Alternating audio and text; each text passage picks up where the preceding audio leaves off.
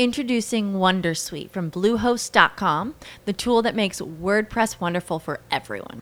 Website creation is hard, but now with Bluehost, you can answer a few simple questions about your business and goals, and the Wondersuite tools will automatically lay out your WordPress website or store in minutes. Seriously. From there, you can customize your design, pick your brand colors, and add blocks. No custom theme or coding required. You'll get content suggestions that you can keep or revise, and with Yoast SEO built in, we automatically help you get found in search engines. From step by step guidance to suggested plugins to an AI powered help bot. Our built in tools make WordPress wonderful for everyone. Maybe that's why Bluehost has been recommended by WordPress.org since 2005. Whether you're a beginner or a pro, you can join over 2 million Bluehost users. Go to bluehost.com slash Wondersuite. That's bluehost.com slash Wondersuite.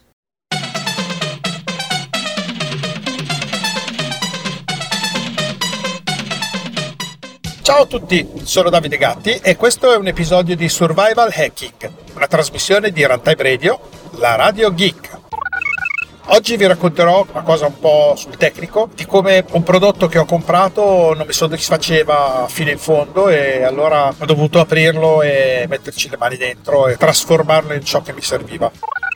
Questo prodotto è un antifurto che costava ben 9,90 euro, un antifurto, una cinesata, sarebbe un, un affare che assomiglia a uno di quei sensori infrarossi per antifurto che trovate in molti posti, in molte case, eccetera. Ecco, questi dispositivi hanno un sensore, aveva una sirena all'interno, andava a batterie e si azionava mediante un telecomando. Qui il kit era fornito, anzi era fornito di due telecomandi.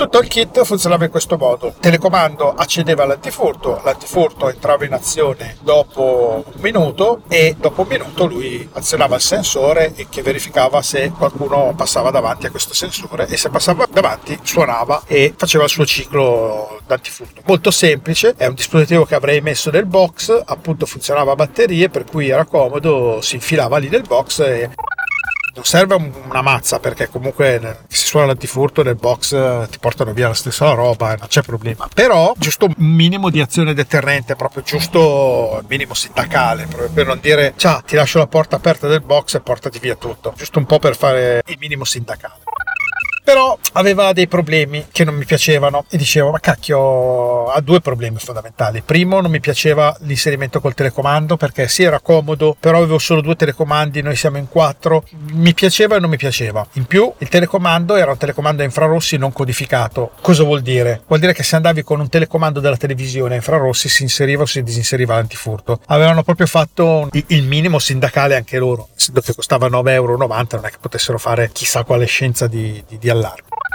E vabbè, mi ero accontentato lo stesso, comunque sia, non è che un ladro viene lì, c'è il telecomando della TV sotto mano e disinserisce l'allarme, però era un pochino debole, ecco, come sistema. In più aveva un altro problemino che mi piaceva poco, che era il fatto che non avevo nessuna indicazione del fatto che se l'allarme durante la giornata avesse suonato. Questo per capire non tanto se era arrivato un ladro, se, se l'antifurto, quel tipo di antifurto giocattolo, tra virgolette, fosse intervenuto in maniera errata, come succede spesso con i sensori piroelettrici, che sono quelli infrarossi, che se se non sono fatti bene sono delle ciofecate, come è probabile che lo sia stato, interveniva un po' a cazzo, magari con le variazioni di temperatura o con altro. Uh, volevo avere la certezza che non rompesse i coglioni, cioè che sono i 5 minuti che poi dopo arrivano condomini che mi spaccano la faccia non aveva nemmeno quello e dicevo capperi come fare, come non fare e ci pensavo. Sicché ho detto ma io l'idea ce l'avrei su come fare, adesso lo apro, vediamo un po' come è fatto e cerchiamo di capire.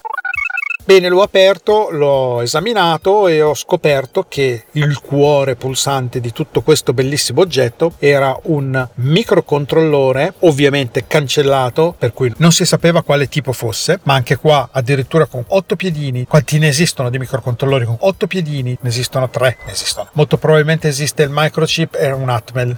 Gli altri non, non li voglio neanche pensare perché i cinesi figurati usano altro. In realtà ne hanno usato un altro che è un loro cinese, una cinesata loro, però praticamente è un clone del, dell'Atman. scoperto subito quale fosse stato, c'era neanche bisogno di stare lì a diventare tanto scemi. Ho provato a leggerlo, ovviamente non si leggeva perché era protetto, come in generale si fa, e però ho detto chi se ne fotte, lo tolgo e lo sostituisco con uno che faccio io e rifaccio tutto il software per fare l'antifurto era talmente semplice. Questo dispositivo ha 8 pin e un pin era impegnato in ingresso per leggere il sensore piroelettrico, un pin in ingresso era sul LED a infrarossi per il telecomando, un pin in uscita era per la sirena e poi c'era un pin in uscita per il LED. 4 più 2 di alimentazione sono 6 pin, ne avanzavano 2. Con questi due pin che cosa ci ho fatto? Ho detto mi avanzano pure due pin, volevo riscrivere tutto il software al fine di eh, comunque fare quello che mi serviva. Visto che avanzano due pin ci ho pure fatto un'estensione. Allora, su un pin ci ho collegato un jack per uh, e un pin è per l'uscita della sirena. In sostanza, tra i 5 pin utilizzati più i 2 di alimentazione erano 7 pin impegnati, ne avanzava uno pure. Cosa ho deciso di fare? Innanzitutto, quel pin che mi è avanzato, eh, ho detto, ciao, va, irrobustiamo un po' l'azionamento e vediamo di togliere il discorso del telecomando, oppure magari il telecomando lo lasciamo, ma in realtà io voglio azionarlo mediante un altro dispositivo. Allora, su quel pin libero sostanzialmente mi sono collegato a un jack di quelli tipo per le cuffiette, che poi ho portato fuori all'esterno del box in uno scatolotto P65, cioè resistente all'acqua e utilizzando un dispositivo one wire adesso faccio magari nessuno li conosce non sa cosa siano comunque provo a spiegarlo i vari protocolli di comunicazione per parlare con i dispositivi. Voi conoscerete l'USB conoscerete che ne so tutti quelli possibili a più fili che possono essere anche le serialata piuttosto che l'HDMI sono tutti protocolli digitali che viaggiano su vari fili. Esiste un protocollo per comunicare anzi il protocollo anche CAN RS232 tutti questi protocolli fisici servono per comunicare con degli altri periferici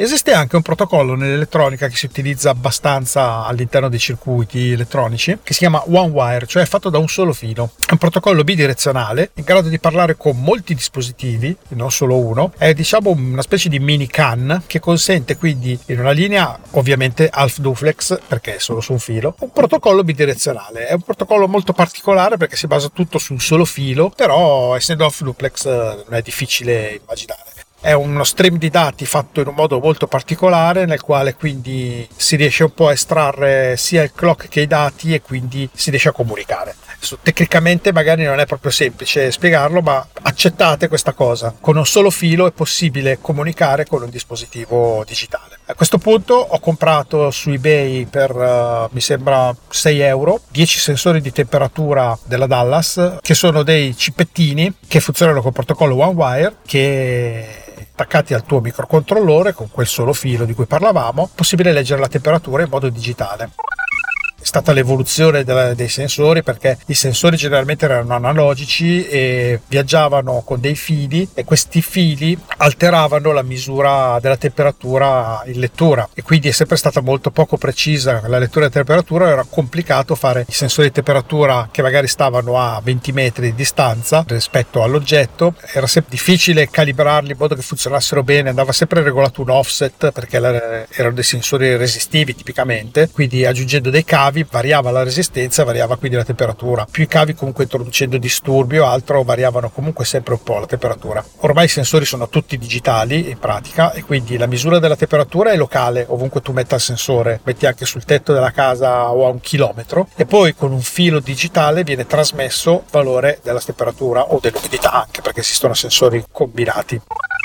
Niente, con questo bellissimo sensore cosa ci ho fatto? Non ci ho misurato la temperatura perché non me ne fotteva una mazza, ma bensì questi sensori o comunque quasi tutti i periferici one wire hanno sempre dentro anche un ID univoco che è quasi sempre fondamentale per uh, riuscire a indirizzare dispositivi dispositivi hanno cablato al loro interno in maniera scolpito proprio immutabile un codice univoco da 64 bit che consentono appunto di indirizzarli o di sapere qual è l'ID che ha trasmesso quel tipo di segnale. Magari mettete che nella vostra rete di, di periferici OneWire c'è un sensore di temperatura, un sensore di umidità o anche più sensori di temperatura o altri tipi di periferici di, di, di ogni genere. Il eh, master controller, cioè il microcontrollore che li governa, quando riceve una messaggistica, dentro c'è il suo ID e dice ah mi è arrivato dall'ID numero 7FKZ26, benissimo, allora è il sensore di temperatura numero 1, eccetera, eccetera. Poi è tutto legato ovviamente al software che uno fa. あ Questi numeri ID sono univoci tra tutti i periferici esistenti sul pianeta e quindi ho sfruttato quello come chiave e quindi sostanzialmente mi sono poi fatto delle piccole chiavette elettroniche fatte con un jack eh, stereo tipo quello delle cuffiette dove dentro ci ho messo quel sensore e a questo punto col mio software ero in grado di identificare se uno di questi sensori era stato infilato dentro quel jack ed era ovviamente essendo univoco era proprio come fosse una chiave infilata nella serratura però elettronica Bene, quindi cosa ho fatto? Ho potuto avere, una decina ne ho fatte, decine di queste chiavi elettroniche per poter inserire e disinserire l'antifurto. Ho quindi riscritto tutto un softwareino volante per eh, simulare tutte le funzionalità dell'antifurto, quindi me lo sono rifatto tutto, ho fatto tutta la procedura che quando infili la chiave fa un piccolo suono, l'altoparlante, in modo da sapere che l'azione della chiave elettronica ha dato, ha dato effetto positivo. Faccio lampeggiare il LED per farmi capire che si sta attivando l'allarme. Il LED lampeggia per 30 secondi, mi dà il tempo di chiudere il box, eccetera. E una volta che ha finito il ciclo di 30 secondi, fa un altro pip pip così mi fa capire che l'allarme è stato inserito e dopodiché entra in azione. Fin qui abbiamo sistemato un pochino il problema dell'attivazione dell'antifurto, che così si può fare attraverso non solo i telecomandi che non ho più usato, ma attraverso un n numero di chiavi che ho potuto dare a tutti i miei familiari. A questo punto ho fatto tutta la funzionalità tipica dell'allarme standard, ovvero se il sensore viene impegnato, quindi passa qualcuno davanti al sensore, anche qua ho potuto fare io tutto un algoritmo un po' più robusto in modo da evitare falsi allarmi, ho atteso che il sensore almeno ricevesse tre o quattro stimoli e non solo uno, non al primo che passa davanti me lo dà per buono praticamente l'allarme va in preallarme. Qui ho fatto una funzione di preallarme. Devo ricevere almeno 3 o 4 variazioni per poter uh, dare l'allarme o comunque oppure intervento del sensore prolungato. Cioè se il sensore sta eccitato per diversi secondi vuol dire che il uh, corpo caldo è costantemente davanti al sensore, quindi vuol dire che probabilmente è una persona. Quindi se il sensore vede per almeno 10 secondi, adesso non mi ricordo quanto tempo ho messo, comunque un tempo giusto, vede un qualcosa, lo considera una persona. Oppure se vede per 3-4 volte eh, all'interno di una certa finestra di tempo variazioni, vuol dire che può essere che ci sia qualcuno in movimento davanti. Tutto questo per evitare che ci siano falsi allarmi, cioè che basta che arrivi una mosca e suona l'allarme. Quindi ho irrobustito anche un pochino la sensoristica, poi tutti i vari LED che facevano le loro azioni, ho messo un LED bicolore e non il classico LED monocolore, così avevo anche la possibilità di avere un po' di stati vari dato dai LED. Quindi ho fatto la funzione della sirena, ho usato un pin digitale con la quale ho generato delle frequenze con un PVM e quindi faceva il suono della sirena, me lo sono inventato inventato io, faceva un, un suono tutto suo che faceva un bel casino a questo punto ho potuto anche fare tutto il log della situazione. Per esempio, se suonava, io facevo lampeggiare il LED esterno, che è quello per identificare se tu hai inserito l'allarme, insieme alla, al jackino dove infilare dentro il jack per inserire l'allarme. Poi sopra c'è un suo ledino, quel ledino si accendeva e quindi indicava che si era azionato l'allarme. E se quel LED quando tornavo la sera lampeggiava, vuol dire che l'allarme aveva suonato. Se lampeggiava una volta, per cui era intervenuto venuto una sola volta, se lampeggiava due volte, due volte e così via. Per se quando tornavo e vedevo flashava voleva dire che era intervenuto 5 volte. Quindi mi ero fatto una mappatura ottica per capire che cosa aveva fatto l'antifurto durante la serata.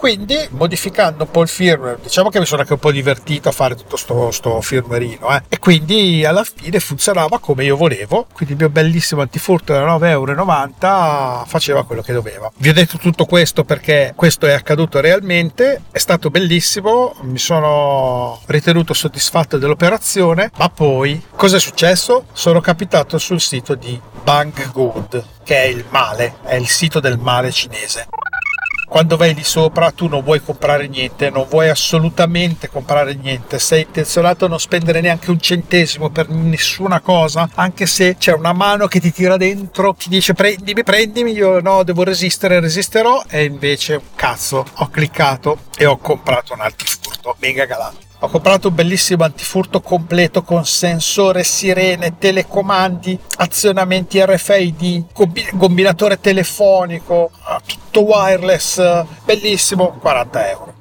che ha 40 euro, che è il costo solo del telecomando. Parla pure quella di furto. Quando suona l'allarme dice le cose, eh, quando chiama il telefono parla e dice l'allarme. C'ha una tastiera, c'ha un display, c'ha un sacco di roba dentro. Il kit lo apri pieno di roba, c'ha i sensori magnetici radio controllati, c'ha un puttanaio di roba ed era costato una schifezia. Adesso se troverò il link poi vi darò anche il link di quell'allarme lì se esiste ancora con quel prezzo perché era sicuramente in offerta, però diciamo che non costerà molto di più e niente alla fine ho preso quello. L'altro allarme che era un po' tutto provvisorio da me modificato con quelle chiavette che a me personalmente erano piaciute ma ai miei familiari facevano cagare perché tutte le cose che faccio io a casa tutte le schifano. Quindi se le faccio io non vanno bene. Mi devo rassegnare. Allora comprato questo antifurto che adesso è molto bello. Per l'azionamento basta un piccolo tondino di plastica attaccato come portachiavi RFID, funziona anche con i telecomandi, c'è anche il combinatore telefonico, c'è anche la SIM, c'è anche il buco per infilare la SIM per attaccare una SIM telefonica. Comunque vabbè, la roba esagerata, devono aver ucciso 100 bambini per farlo perché non è possibile che costi 40 euro, cioè costa 40 euro solo per farlo devono aver realizzato i, dei, i rifiuti compressi e ficcati dentro, può costare 40 euro, pure, pure bello e carino, c'è anche be- di bell'aspetto anche. Ragazzoli, vi ho racchettato la mia avventura, il mio entusiasmo che poi è stato smorzato eh, per un prodotto di migliori caratteristiche a prezzo che è un'inezia rispetto a quanto sono costato, sarei costato io se qualcuno avesse dovuto pagare per il lavoro che ho fatto. Però l'ho fatto per divertirmi, vai passare il tempo e sentirmi ciofane, mettiamola così.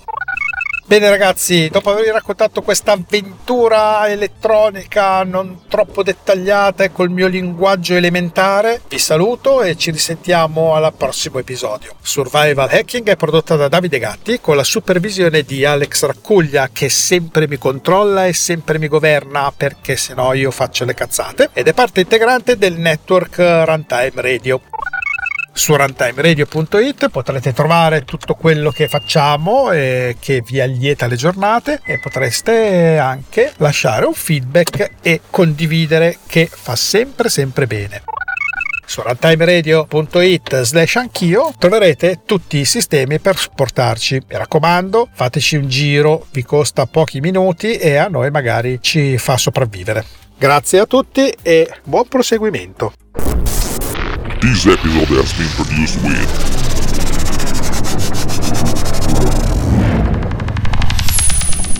Pod Cleaner. Discover more at podcleaner.com.